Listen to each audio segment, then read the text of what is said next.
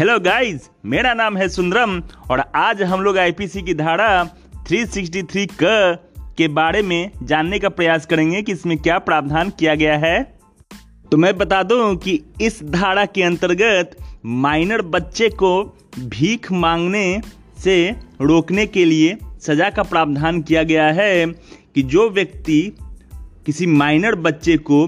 केवल इसलिए किडनैप करता है क्योंकि उससे भीख मंगवा सके तो उसके लिए सजा का क्या प्रावधान है?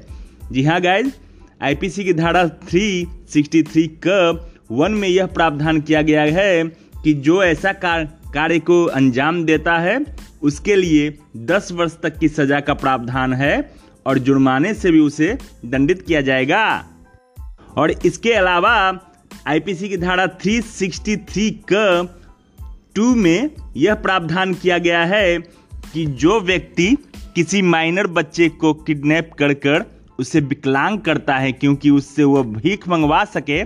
तो उसके लिए जो सजा का प्रावधान किया गया है, वो आजीवन कारावास से है और जुर्माने से भी उसे दंडित किया जाएगा। तो इसी तरह के जानकारी को प्राप्त करने के लिए और अपनी लीगल अवेयरनेस को बढ़ाने के लिए गाइज़ मेरे चैनल को फॉलो कर लें। Thanks for listening guys thanks lot